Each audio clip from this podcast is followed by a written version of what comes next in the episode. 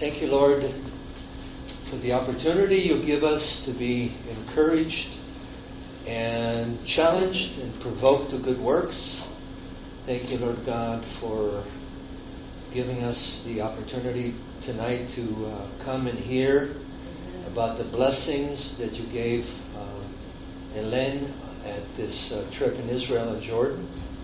And we pray, Lord God, for the needed clarity for her to convey the insights and uh, uh, discernment that you have for each of us to learn. And we pray, Lord, for receptivity and willingness and ability, Lord, for us to hear what you want us to hear. And we ask this in Yeshua's name. Amen. Amen. Amen. Shalom, shalom. Um, I appreciate the prayer very much because about an hour ago, a good number of my slides just disappeared. Uh, I had tried to insert a few videos here and there, just short videos. Uh, some of them were, one of them I took when I was walking in Hezekiah's tunnel uh, with my headlamp and sloshing in the water and just talking about what Hezekiah's tunnel is like, what the experience and the biblical uh, passage that it referred to. And uh, so that's one of them that probably threw a monkey wrench in my, um, in my slideshow. Uh, a couple of other ones. One of them were uh, when we were in the Shfela, we just walked around uh, and uh, looking at uh, various ancient sites to some tells or uh, excavations that had been done in some ancient sites.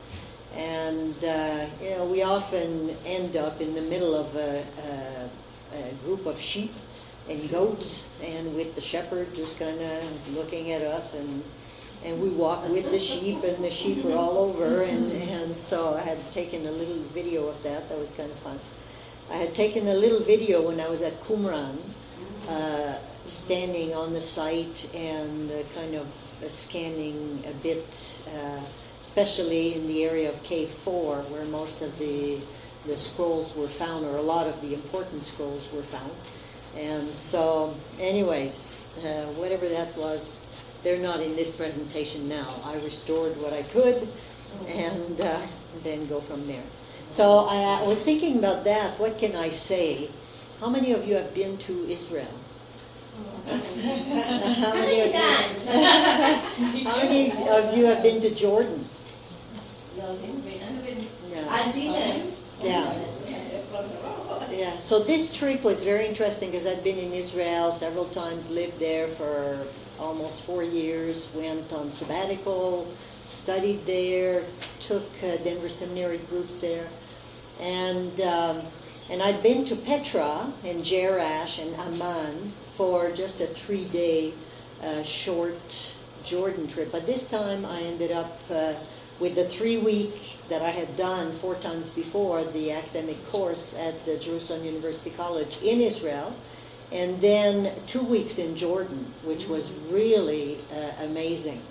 So uh, I'm not going to show the slides of the Temple Mount and the Dome of the Rock and some of the things that we see on on uh, you know typical pictures of Israel, but I'll show you some other areas where we've been and uh, some of the things we did. So why go? Well, I go for different reasons. One of them is, of course, my love for uh, Israel, for the place, for the people, uh, my love for Scripture, and when you're there, Scripture comes alive. And also, I go for academic purposes. I can't teach the Old Testament without uh, understanding the geography, the topography uh, of the land, and understanding the stories well, understanding why they happen, where they happen, and this type of thing. So, um, I go for a number of reasons. And uh, so, where do we go? All over. We go to places where tourists go, and we go to places where tourists don't go. And uh, beautiful places. The country is small, but it's so diverse from north to south and east to west. What to do? Uh, that's right. Just everything under the sun. Uh, I remember one time when I had come back from Israel, I think after my sabbatical, I went, or after I studied there, went to Canada and spoke with, uh, uh, visited one of my brothers, and his friends were there, and they had been to Israel. So my brother said, "Oh, my sister just arrived Israel, from Israel." And they said, "Where's your tan?" They had spent time on the beach in Tel Aviv. That's usually not the reason why I go to Israel. And uh, so, anyways, they were they thought I was boring. And so, anyways, what to see? We know better. Toda. And so I thought I'd start with uh, just a general um, map of our friendly neighborhood. And uh, when I when I have discussions with people about um, Israel and how some of them they've never been there, never been to the Middle East, and have no concept of the geography, have no concept, and they they paint such a negative picture of Israel. And and I asked them, have you ever looked at a map and see, you know, what exactly is massively surrounding uh, uh, the state of Israel and the small and the, the amazing things that come out of this land because of uh, blessed people and creativity and giftedness and all this.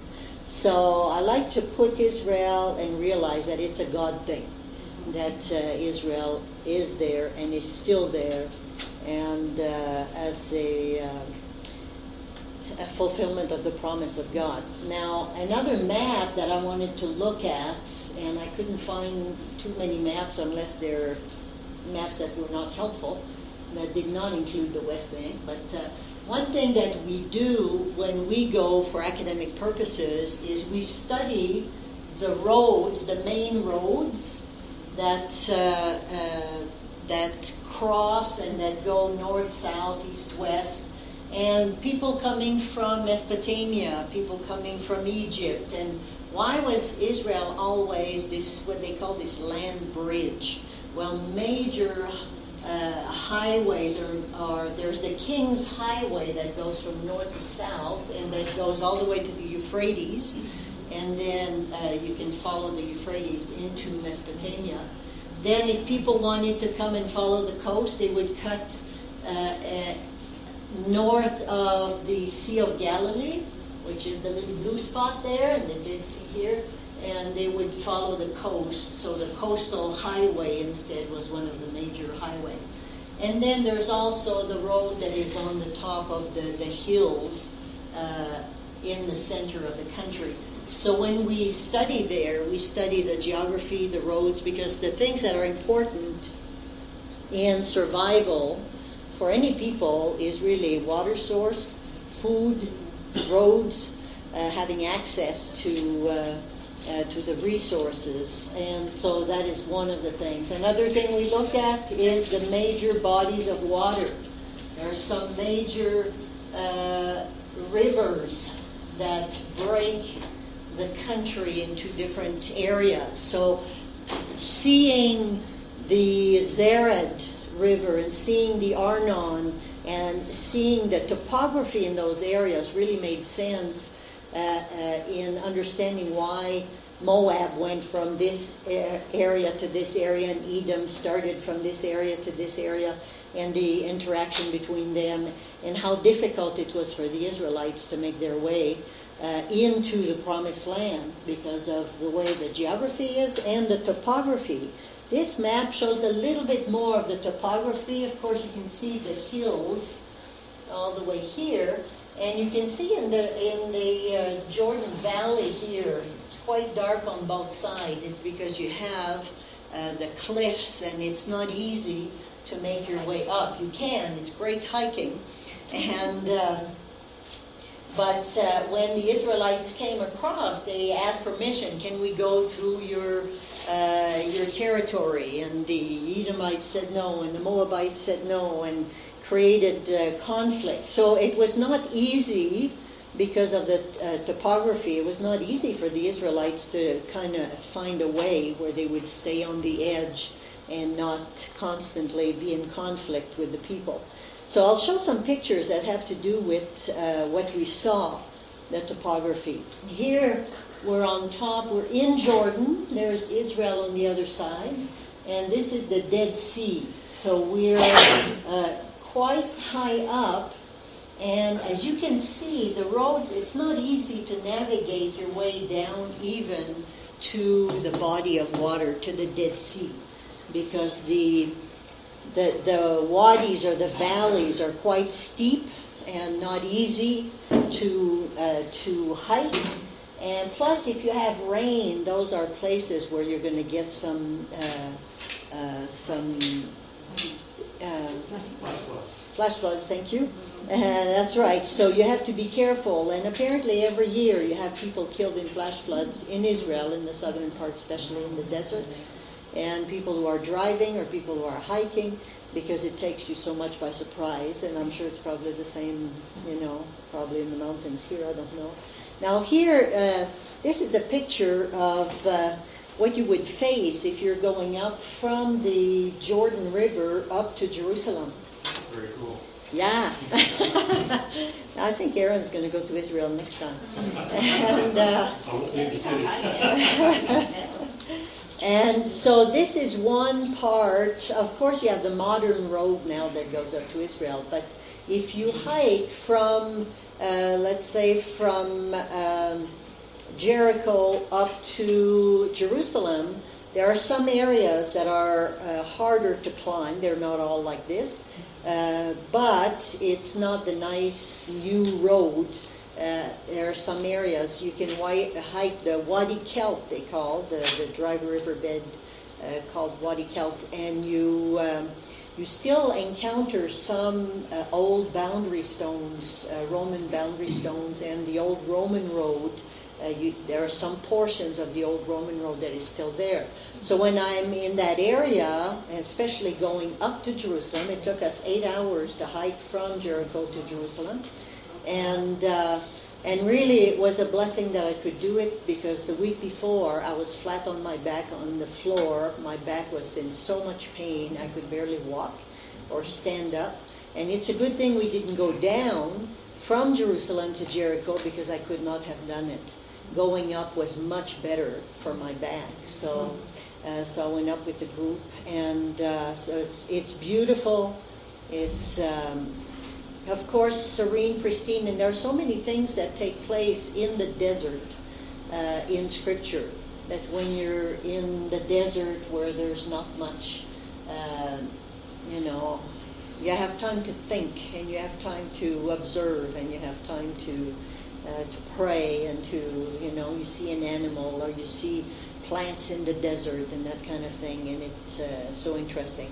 So when I think of people coming to offer sacrifice at the temple, or people coming from the north for the three main feasts and going up to Jerusalem, they came from the north. It was easier for them to come through the um, the Jordan Valley because it's flat in the Jordan Valley. You just follow the Jordan Valley, and then here you start going up. Jerusalem is here. And so rather than coming uh, over the top of the hills in Samaria, is not the roads are not as nice and it's not as uh, easy to navigate. So when I think of of um, Israelites going up to Jerusalem to worship uh, and offer sacrifice and worship for the feast, uh, it was not an easy ride. You know, it was not an easy hike. Uh, it took uh, quite a few days and in the heat and this is another aspect of, uh, of the desert. This is actually in the north. This is the Golan Heights, which are really flat. And uh, so we were in Jordan looking at uh, Israel with a valley in between. and so we did that at several places. Now, here is what we looked like when we hiked from, uh, we walked, hiked down for a couple of hours uh, in the Wadi Kelt towards Jericho. That's more recent uh, picture, and uh, it's just little roads right uh, along the, the, you know, the side of the mountain. and uh, that's how people would have traveled. And when you you walk those areas, you can still see remnants of aqueducts that Herod had built uh, from the top of the Judean hills to bring water down to his palace down in Jericho, because he had palaces all over the place. He had a palace. Uh, the Herodian in the south, and he had this palace in, in Jericho, his winter palace, and he had the palace in, of course, in Jerusalem, and palace in in uh, in um, and Masada and in the north, Caesarea, thank you. And so, uh, you know, you can see sometimes some of the remnants of the construction that they had done way back when, and you could see that the water would have just flown, uh, flowed, not flown, but uh, flowed downwards uh, towards Jericho. So we hide this. Occasionally, you come across, uh, um, you know, crosses that have been placed here and there along the way. And of course, the joke is, well, this is in remembrance of those who fell down uh, in the ravine, you know, or in the, but that's not so. And there are some places uh, where you have monasteries built inside uh, the rock itself, and uh, monks who lived in the desert uh, and just prayed. There are places where you have a whole monastery uh, but then next to the monastery in the mountains, you have these holes where they would go and live and spend days there and just uh, eat barely anything and drink a little water and pray. And uh, so it's interesting the history uh, as you walk this journey and you think of thousands of years ago and you think of, of uh, less than that in the Christian uh, era also and how this was used. So again, uh, we look at another desert area. This is actually, I believe, the Zered that divides uh, Edom and Moab. So again, you can see it's not easy. And if you're coming with a, a whole group, an army, whole group of people, battles are not easy in that area. Warfare is, is hard. Uh, even living there is hard. There are not a lot of oases that are there. And now they build a dam. Uh, of course, that's a modern dam. And uh, to be able to keep some of the water. And uh, so this is in Jordan, in the south of Jordan. And the same here, uh, same area. And so we had to take these roads down all the way to the bottom, and then we had to take the roads up all the way to the top on our way to Petra uh, on our way south and on our way to Aqaba. So uh, Jordan, most of Jordan is really flat, is really completely flat. It's just the western edge of the Jordan and some of these canyons that are that divide major areas that are uh, uh, hilly or, or more treacherous. But most of Jordan is flat, and then what you see from there, if you go east, you're just simply, it's the plains, the desert, uh, and there's not much there.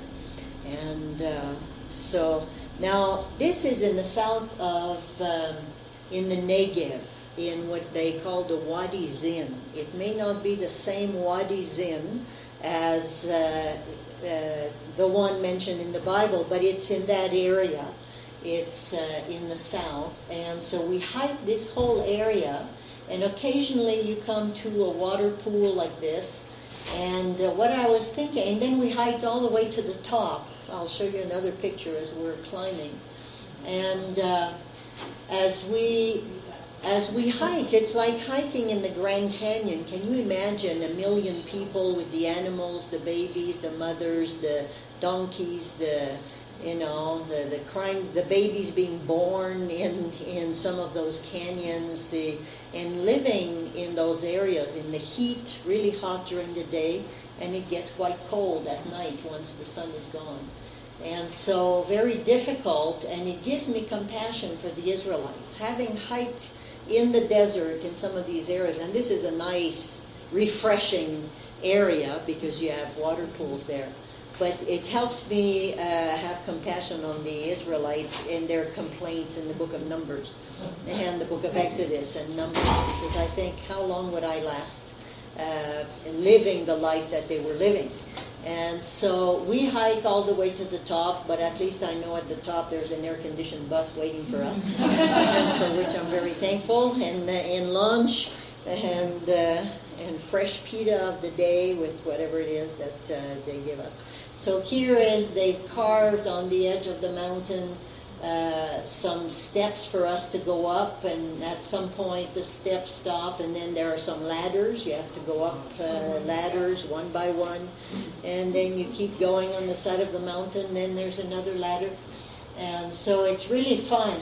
Uh, it's exhausting. It's a long. It takes a few hours to to make it to the top, but it's so beautiful, and uh, it's observing nature plus making you think about people living in that area and having to struggle with uh, um, with you know all the obstacles that they face. Now they didn't have carved steps on the side of the the mountain at that time. Now they they have them there for us.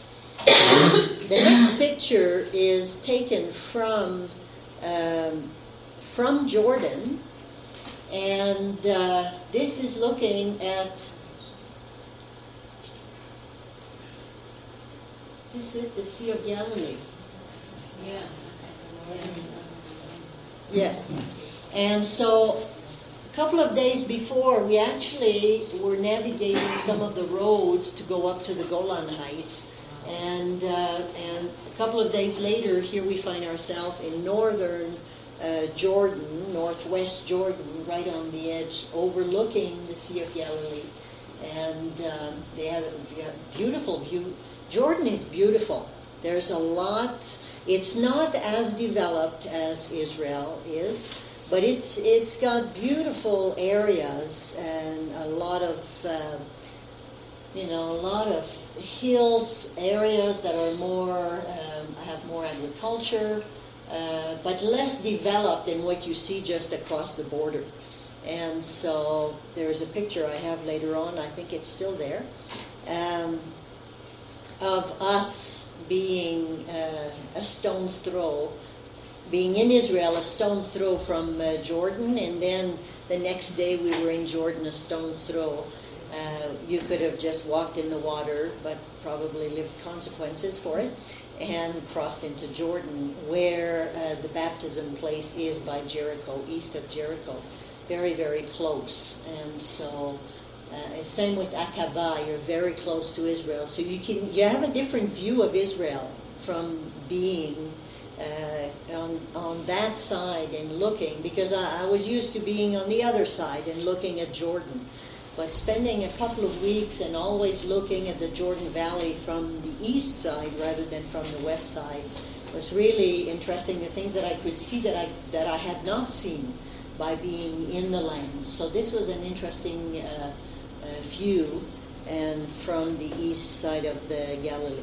The next section is I was thinking, what is uh, one reason why I love going to Israel is is the people I meet and the people who, all kinds of people, uh, being in the Middle East or Israel and Jordan in this case. And uh, here's a couple that I met a couple of years ago. He is a messianic. Well, they're both uh, Jewish believers, and he they are in Kfar Saba, or they were in Kfar Saba uh, uh, a little while back, and uh, the way he became a believer is he had finished his time in the army and he came to uh, America, you know, to see what he could do and uh, joined this group of Israelis who sold paintings or pictures in hotels. You know, sometimes you see that advertised.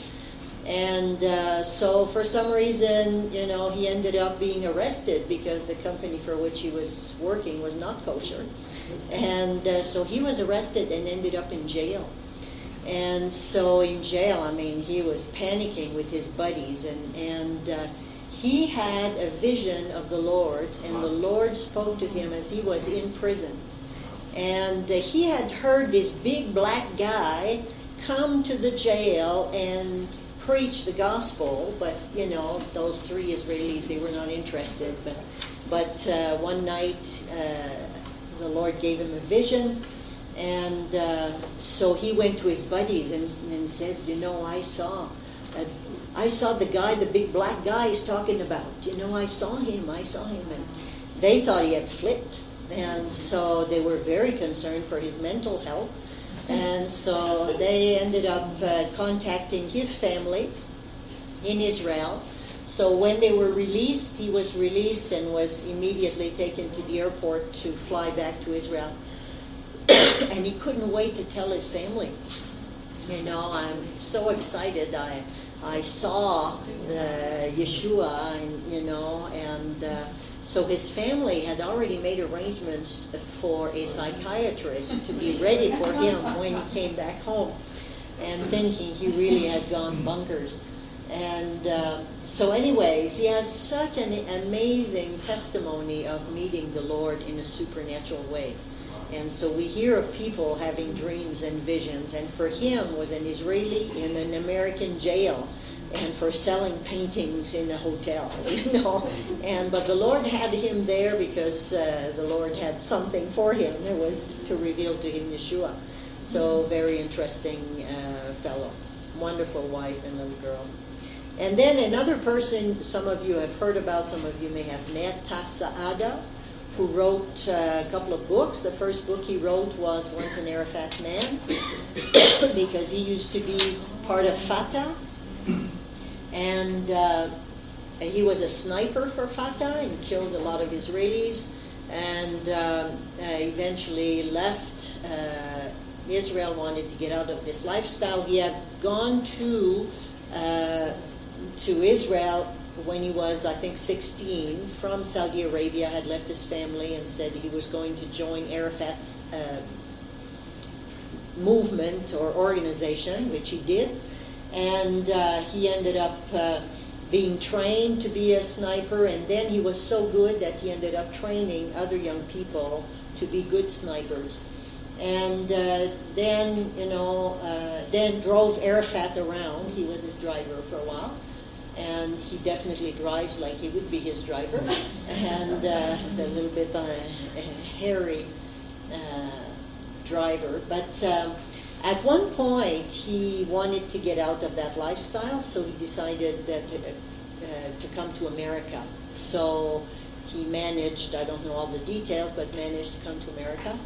And he was told that if he married an American, he could get a green card and he could work. So he looked for, you know, uh, someone he could marry and met Karen, who already had a, uh, a son, I believe, or daughter. I can't remember which one. They have a son and a daughter now, but.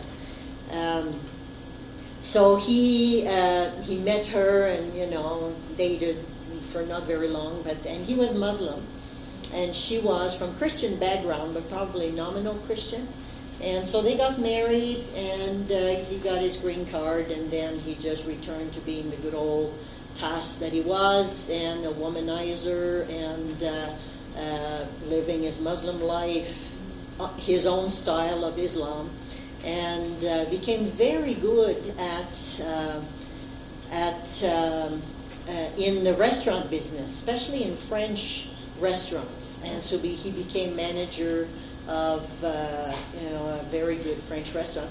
And one of his regular customers was the CEO of an insurance company who would bring clients there all the time. So he you know he became friends with him. And so one day the CEO uh, started talking to him about sharing the gospel with him, and he'd say, "Oh no, I'm a Muslim." And uh, one day the CEO invited him to his home, and uh, talked to him and put a Bible next to him, and he jumped off the couch. I mean, he wanted nothing to do with that book. And uh, but by the end of the evening, the Lord got a hold of him. He was on his knees weeping and asked Jesus to be his savior. And so his life was changed, transformed. And a few years later, and of course, he went home and said to his wife, "I became a Christian." They said, "Yeah, right." And uh, so it took a while for for him, for you know, to not convince them with words, but to uh, to let them see that his life had changed dramatically. And so A few years later, the Lord spoke to them to go into ministry, to join the ministry of that CEO who was now in full time ministry, and so he was in ministry with them. And then a few years later, the Lord spoke to them about coming back to the land. So they went to Gaza, the Gaza Strip, and started a preschool.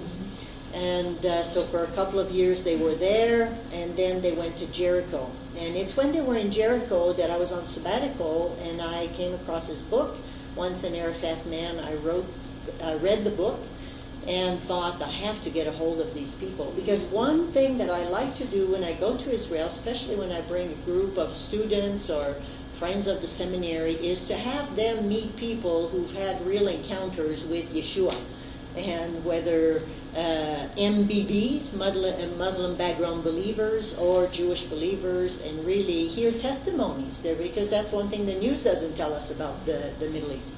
And so uh, I finished the book. I wrote an email, said, you know, you don't know me, but this is who I am. I'm in Jerusalem right now. Uh, I wonder if it's possible for me to come and see you. And I thought they were still in Gaza, so I didn't know if I'd be able to make it there. And but uh, so Karen, his wife, replied immediately. She said, "We're actually in Jericho. Do you want to come this weekend?" And so sure. So I took the taxi and, and went down and spent the day with them, and it was such a blessing to to hear from them and the way the Lord has used them to minister to the Palestinian people, especially in the Jericho area. They're helping them start businesses. They started this the building here is a uh, youth center that they started in Jericho, a cultural center for young men, young young women. Uh, they have a preschool. Uh, uh, in that building. They do all kinds of activities because he doesn't want the young people to end up uh, doing what he did. And so, and they share the gospel with them, but they have Muslim teachers and, and Christian teachers and volunteers. So, you know, I'll tell people say, well, what can I do to help anybody over there? Well, that's one place. They're always looking for volunteers. And when I was there, I went on the roof of the building and uh, you can see the whole Jordan Valley, and you can see across the Jordan Valley. And what I could imagine, I was working on the Joshua commentary at the time. I thought, there's Shittim.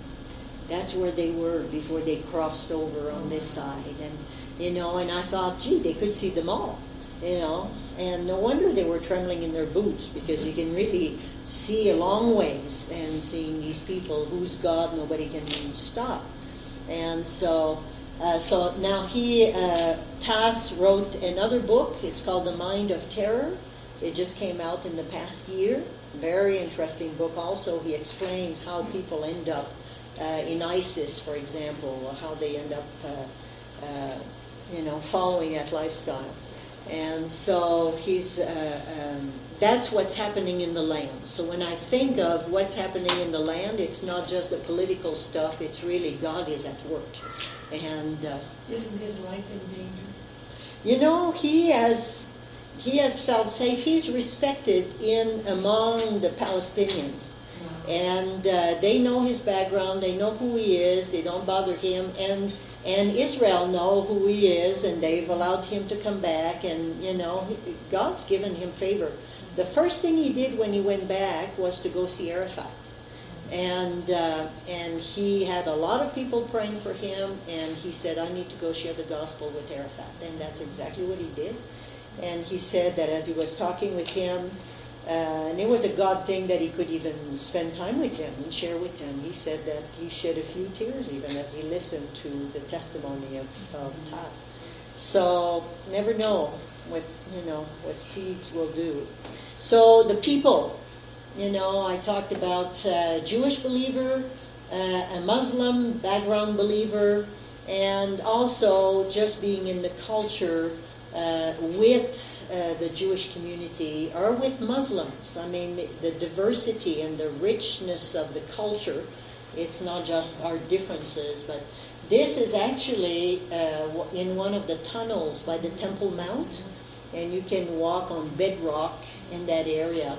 And uh, there's uh, there's an area where they think is probably just where the temple would have been on the Temple Mount. So there's a little synagogue uh, for women go and pray there. Um, and so this woman, and look at the size rocks, which they still haven't figured out how you end up getting rocks that, that are so massive. I think one of them is 35 feet long, just one stone, and then how many layers of that do you have? Uh, and you know the the structure, and and of course you know being uh, love. I stayed on my sabbatical just right across from uh, uh, the Orthodox community in Mea Shearim, and uh, so lots of uh, Orthodox men and women. And on Shabbat, there's one street that kind of goes right next to Mea Shearim, and on Shabbat they'd go on the corner of the street and and scream Shabbat, Shabbat, Shabbat. They try to stop the cars, so you always had a police officer or two on, on horses to be able to help cars go by. And many cars avoided that area, but now you have the light rail on Jaffa Road, so people have to go on the street next to it, which is right next to Mea Shearim. So, and what broke my heart was to see the young, young boys, you know, following in the footsteps of their fathers and screaming the same thing. And and uh, one time after one of those, you know, demonstrations, Shabbat, Shabbat, um, there's, uh, I think, it, uh, I don't know if they were Eastern Orthodox or something, you know, some uh, Christians went to uh, Mea Shearim in front of some businesses on Sunday and we're shouting, Sunday, Sunday, Sunday. so, in other words, we have to close down on Shabbat, you have to close down on Sunday. You know? so, uh, made interesting uh, conversations and news. And here, this picture that I took on top of Masada, uh, in the place where the old synagogue was uh, on Masada, there is a scribe who is there and uh, doing his work as a scribe, doing Torah scrolls and other uh, other scrolls. And he doesn't mind people are there, and you know he'll show them uh, what he's doing, and he, you know people come and go, and some people have services still in uh, that in that little open area that was the former synagogue. And uh, there was a bar mitzvah there uh, this summer when I was there, and it was very interesting. They were singing and having a great time.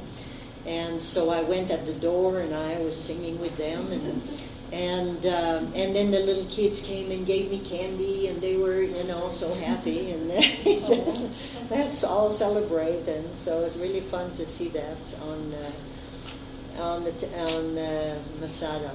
Now here's another interesting uh, picture. I love taking picture of, of people. I think okay, how we talk about diversity here. Diversity looks a lot the same, you know, and but diversity there is so much more different, and you have to adjust in different ways. So this man had this little one string instrument. This is in small Petra, little Petra they call it. There's a little Petra behind the big Petra. And uh, so he was back there and playing his one song.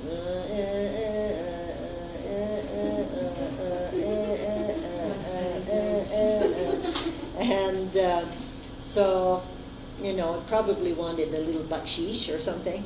And uh, but anyways, and then we moved. So he took his carpet and his instrument, and he moved. And he went, same tune, same string, and so it was interesting to be entertained with uh, what he was familiar with. And the other one is also we were just hiking in an area in Jordan, and seeing uh, some areas you have a lot of Bedouins who still live uh, there in those areas. And there are in the north of uh, Jordan, we saw a lot of gypsies also, who apparently just steal everybody's stuff around them. So, uh, you know, people are careful in those areas. So think, okay, is this what it looked like in biblical times? You know, but this is still what it looks like today, and people are. Uh, you know, living outside and with their animals and this man, this is a very interesting story. It's in Jordan also, and uh, the floor is a complete mosaic. This is the house where he was raised, and his whole family, brothers, sisters, parents, uh, were, uh, you know, their family was there. And then they started digging uh, the floor, and they found the mosaic, and eventually continued digging and found several layers of mosaic in this whole floor. It's beautiful. I mean, the artistry is gorgeous. The uh, the, the animals and the flowers and the people in the, the mosaic. And there's a, a big Greek inscription, uh, the whole width of the uh, of the, the floor of the house. So it's very interesting. It's not an area where tourists go. It's uh, you know our guide she knew where he was, where he lived, where his house was. So he welcomed us and and uh, unlocked the door and said, "Come on in," and talked a little bit about his family and and uh, the life that they lived in that house, and it was very interesting. So the hospitality, um, you know, is is was warm and precious. And this is as we were visiting this uh, uh, big castle, uh, more in the north of Jordan. Uh, this lady was sitting outside with probably the grandchild because the the parents were inside in visiting the castle while we were there, and I thought it was such an interesting living picture. Here's grandma, you know, and babysitting and taking care of the baby while the parents are are inside. And actually, the parents live in America now, and they were just visiting their family. So therefore, they were doing touristy stuff that they just didn't do as a family. And so they were visiting things and came to visit uh, his mother. Here's a wonderful brother, a believer, Zach. Uh, he is in the old city of Jerusalem. And uh, I always recommend his shop for people if they're looking for something, his shop or two shops down. Now, he is a Palestinian Christian.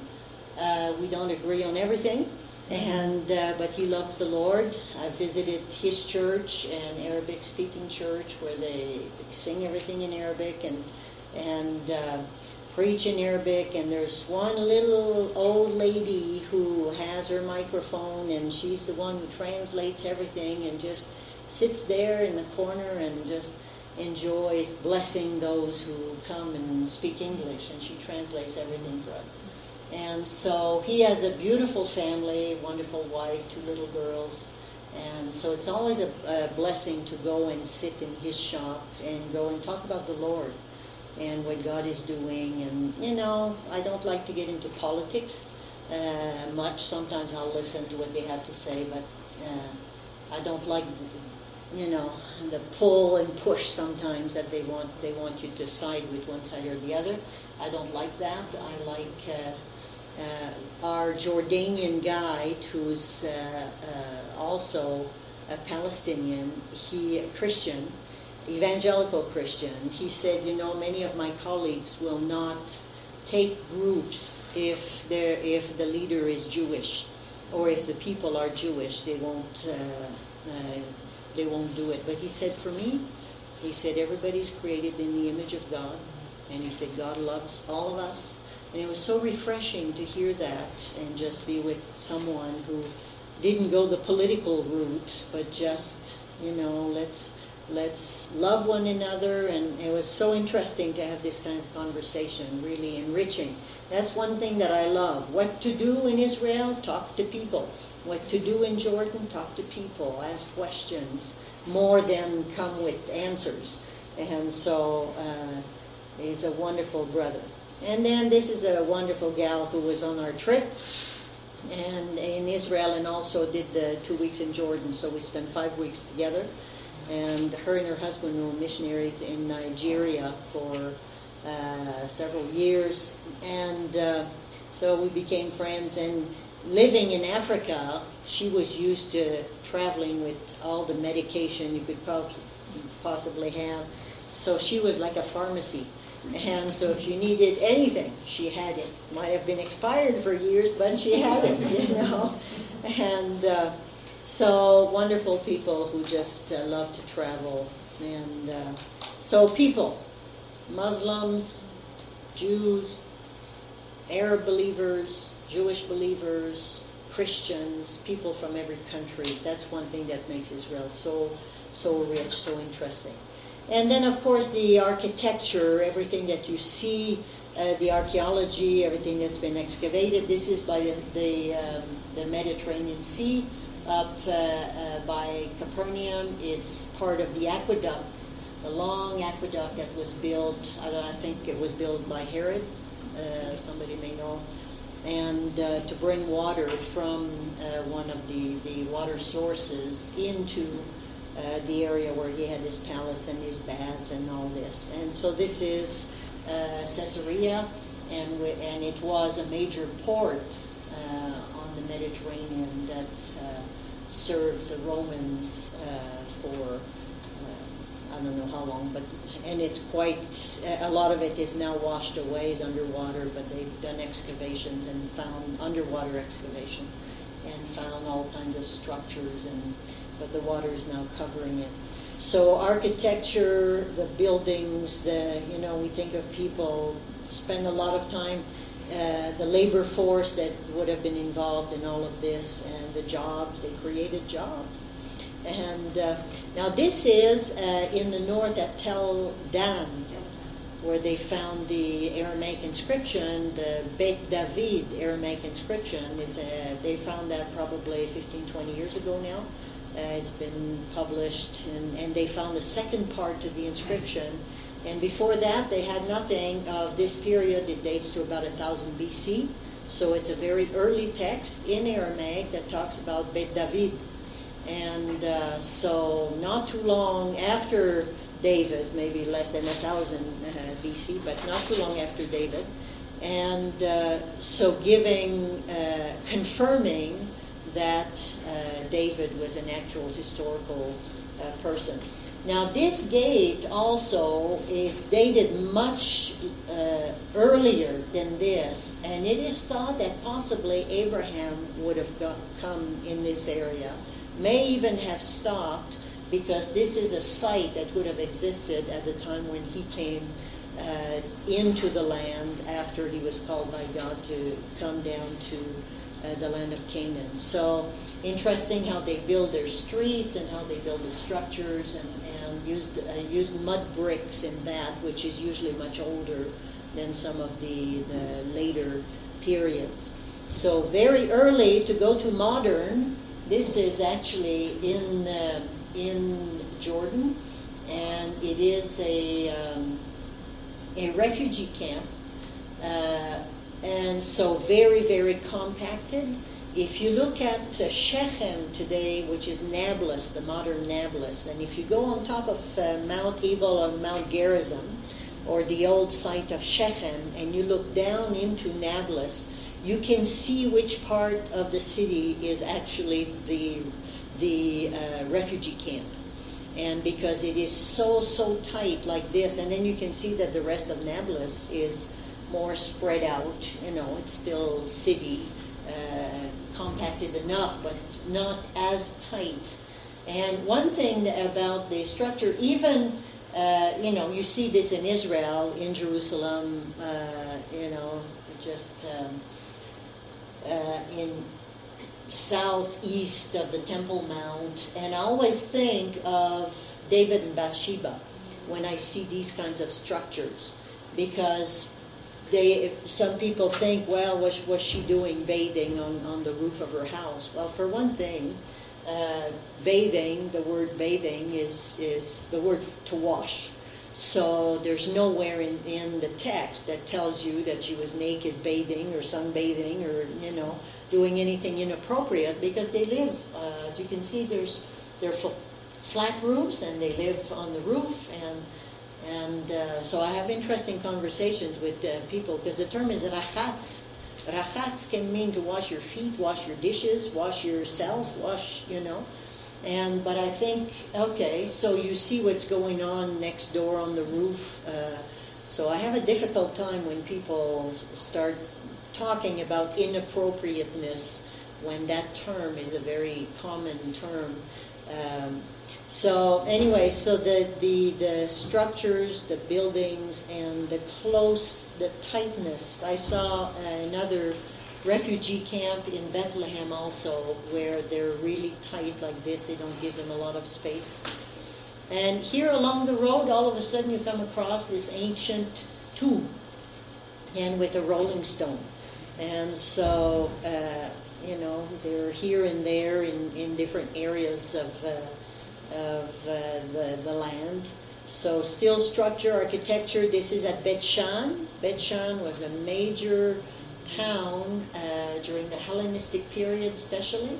And uh, so you can see they've restored the columns. They were all down, and they've excavated a lot of the site. It's it's southwest of the Sea of Galilee, not very far. It's uh, up in uh, from uh, Tiberias. It's a beautiful site with lots and lots of stuff there. And uh, and then you have the ancient tell that is at this this end, and the ancient tell. Uh, they've uh, the top of the tell is dated to the 1200 BC, and there's one tree on the tell, and it's the tree that was used for mo- the movie Jesus Christ Superstar, where uh, Judas went and hung himself, and so that tree is still hanging there, and it's still uh, the only tree on the tell. And I had the chance to go and do some excavation there uh, quite a few years ago, and found some remnants of Egyptian uh, uh, temple, an Egyptian palace, and different artifacts, which really helps us reconstruct history. So the Egyptians, up till about 1200 BC, were definitely in the land uh, of Canaan and had control of the land. And we know that with the Amarna text and etc., a number of other things. And so, you know, they did. so this was an underground uh, aqueduct and I almost fell in, but anyways, I didn't. And uh, you find uh, this kind of structure, uh, theaters and amphitheaters, you find them uh, in Israel, you find them in Jordan. They're major structures in all the major towns. They had. Uh, and it's interesting because if you stand in the middle, there is a point where if you stand, yeah, you, the echo, the acoustics are really um, uh, you know, you la la la la la la la la la la la you know, all of a sudden you hear the resonance in your ears when you hit the sweet spot.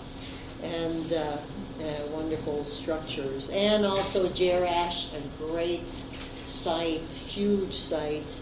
And Petra, of course, uh, in the south. And uh, now, Petra, I, I had been to Petra before, and uh, we're familiar with some of the main structures when you walk in, and all of a sudden you have the, the, the this structure. And uh, but then we went up uh, on donkeys up to the top of uh, to the palace, and we hiked the backside, and we hiked for about six hours that day and just hiking in Petra. So you can walk the front part, and you can. Uh, I mean, there's structures built. So the Nabateans are the ones who developed this whole system. The Nabateans are, uh, you know, closer to the Christian era, and uh, so they are the ones who learned to live in the desert. So they ended up. They, they in the desert, and instead of going north and following the roads uh, where there's water, they learned to dig wells in in the Negev, if you want, and make it straight to Egypt. So they knew how to live in the desert, and so there are uh, many Nabatean sites, beautiful Nabatean sites, huge because the Nabateans became very very rich uh, because of all the trade of the incense and the the spices and all of this, and they were able to, to go directly. And people depended on them for water and resources. A lot of mosaic floors. This is a beautiful heart at the, the, uh, on the Sea of Galilee, at uh, the traditional site where Jesus would have said to Peter, Do you love me? Feed my sheep. And so there are several rocks that are, you know, of course they've been carved to look like that, but it, you know, it's a place where you stop and think um, about uh, what happened in that area. Sea of Galilee is not very big. And so this is uh, part of the Deir Allah inscription. I always thought that Deir Allah was up in Syria, but it's not. It's just uh, on the east of the Jordan uh, River, uh, southeast of the Sea of Galilee. And uh, what's significant about this text is it's written in Aramaic, and it talks about Balaam, the uh, the uh, the one who calls curses on people, and it is dated the Balaam of the same area where the, our biblical Balaam, uh, Balaam came from.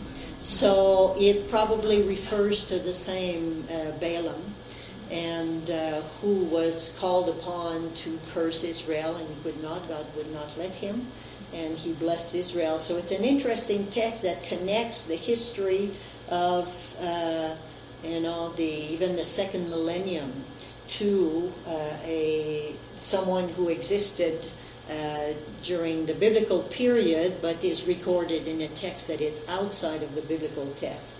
Now in Medaba in uh, Jordan. On the east side of the Sea of Galilee, this is the first or the, the oldest map of Jerusalem. So you can see the wall of Jerusalem, and then the map has all these cities mentioned, towns, you know, uh, Bethlehem is mentioned somewhere, and, and everything. It's a whole uh, church uh, floor made in mosaics. But you can see the Cardo.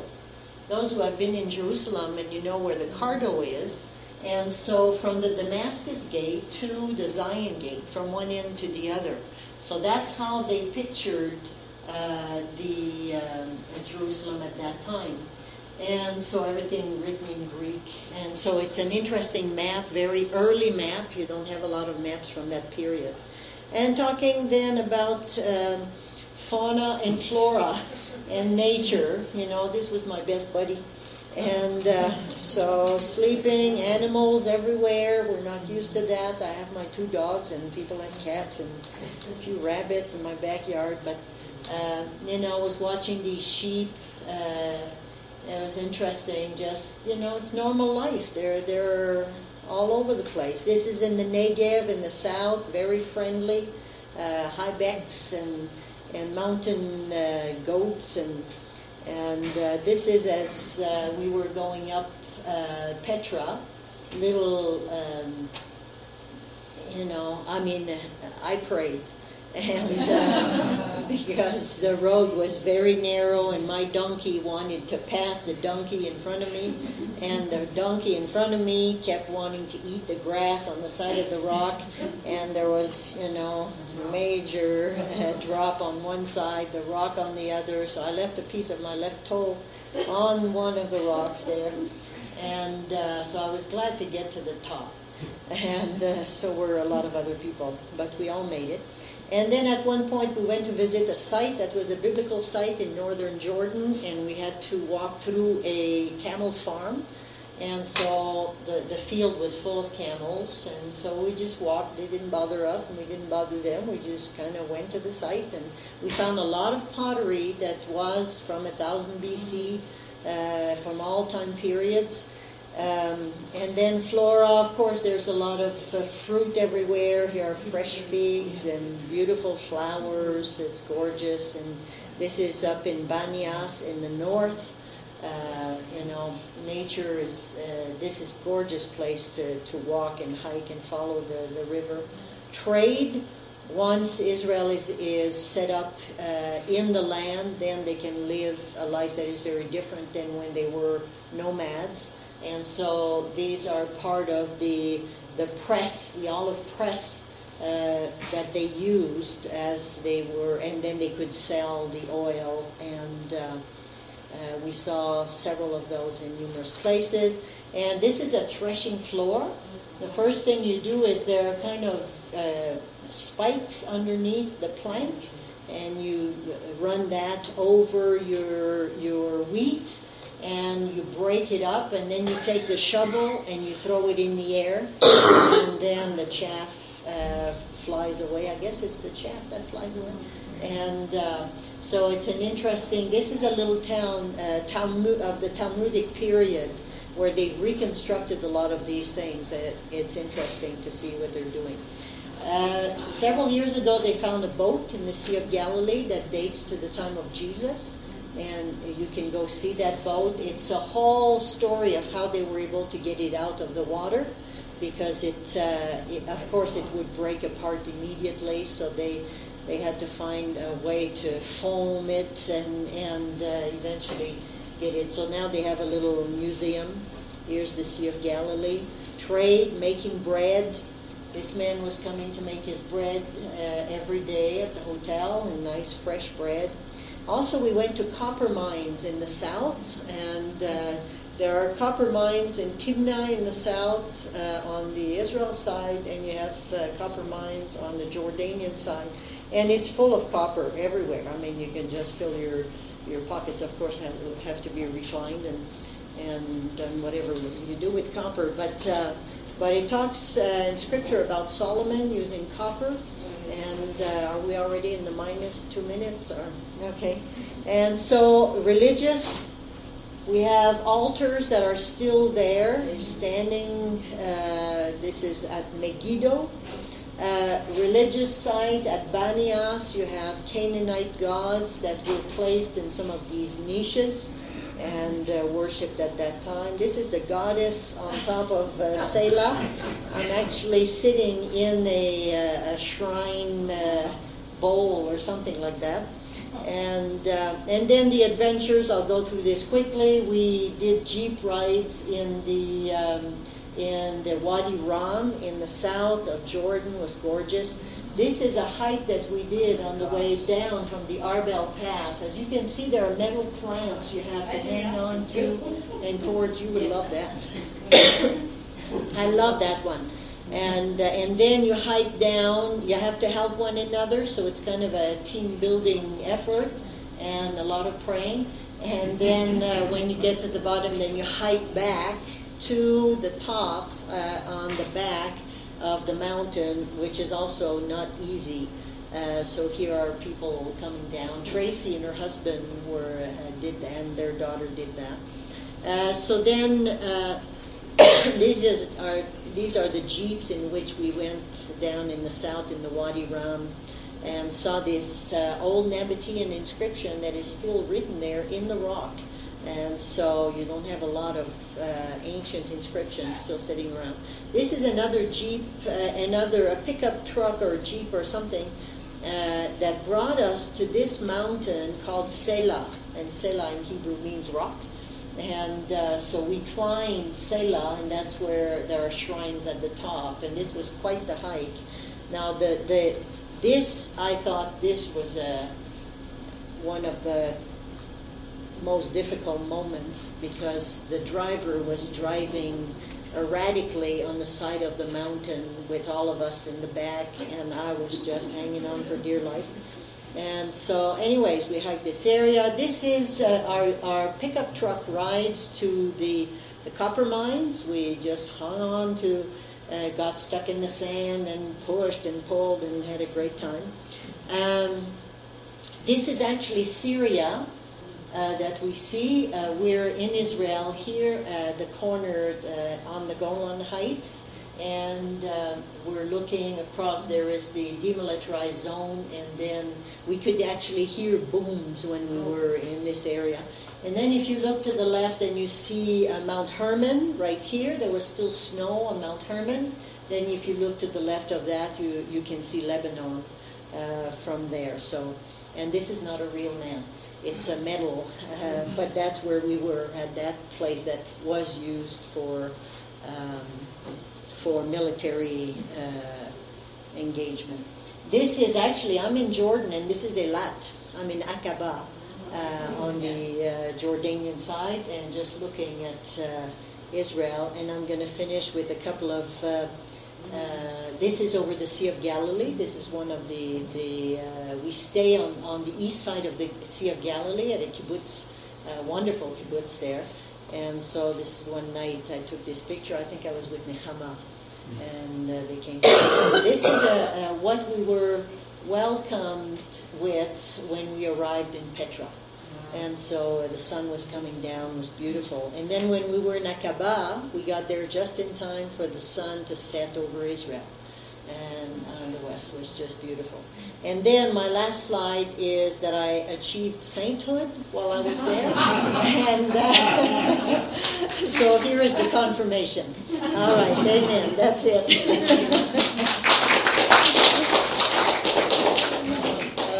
Okay. So, you know, there are so many more things that, you know, we did that I could talk about. I thought, okay, do I make this a Bible teaching or do I just kind of revisit the trip? And, uh, you know, it's not advertising for the trip, but it's, it's, uh, you know, it opens your eyes in such a different way. And, uh, going there and meeting the people, talking, and, and so reading the Bible is one thing, but really being among the people makes the Bible come alive in, a different way. So a lot of hiking opportunities. We do a, a, lot, and that's one thing that I love about our course.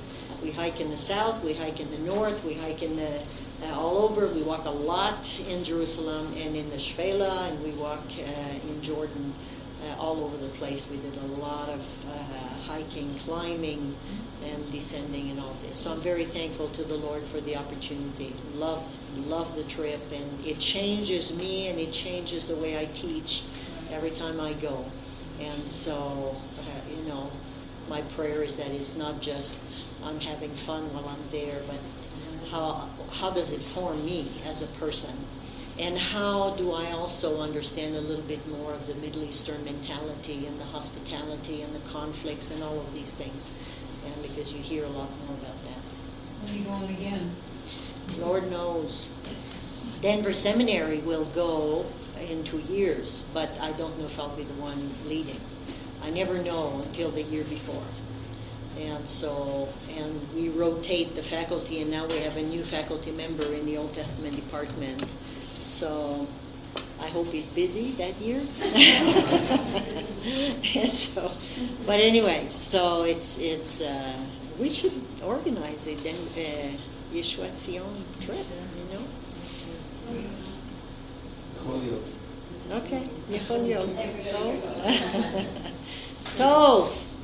We have a lot of experts. You have been over there many times. You've been over there Yeah yeah, yeah. There's lots. Uh, so it's encouraging you to. Well, let, let's just close in prayer and give thanks to the Lord for what He does. And so, Father, we we talked a little bit about the work you did in people there, and uh, in this wonderful, wonderful young man in prison. How you revealed yourself to him, and how you spoke to Tas and changed his life, and how he's now serving you, and so many other people, Lord.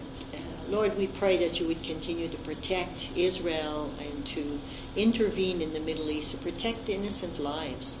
And Father, we pray that uh, you would continue to to speak to us through your word and open our eyes to what you have for us. And we love you and we thank you and we give you praise and thanks. B'Shem Yeshua HaMashiach.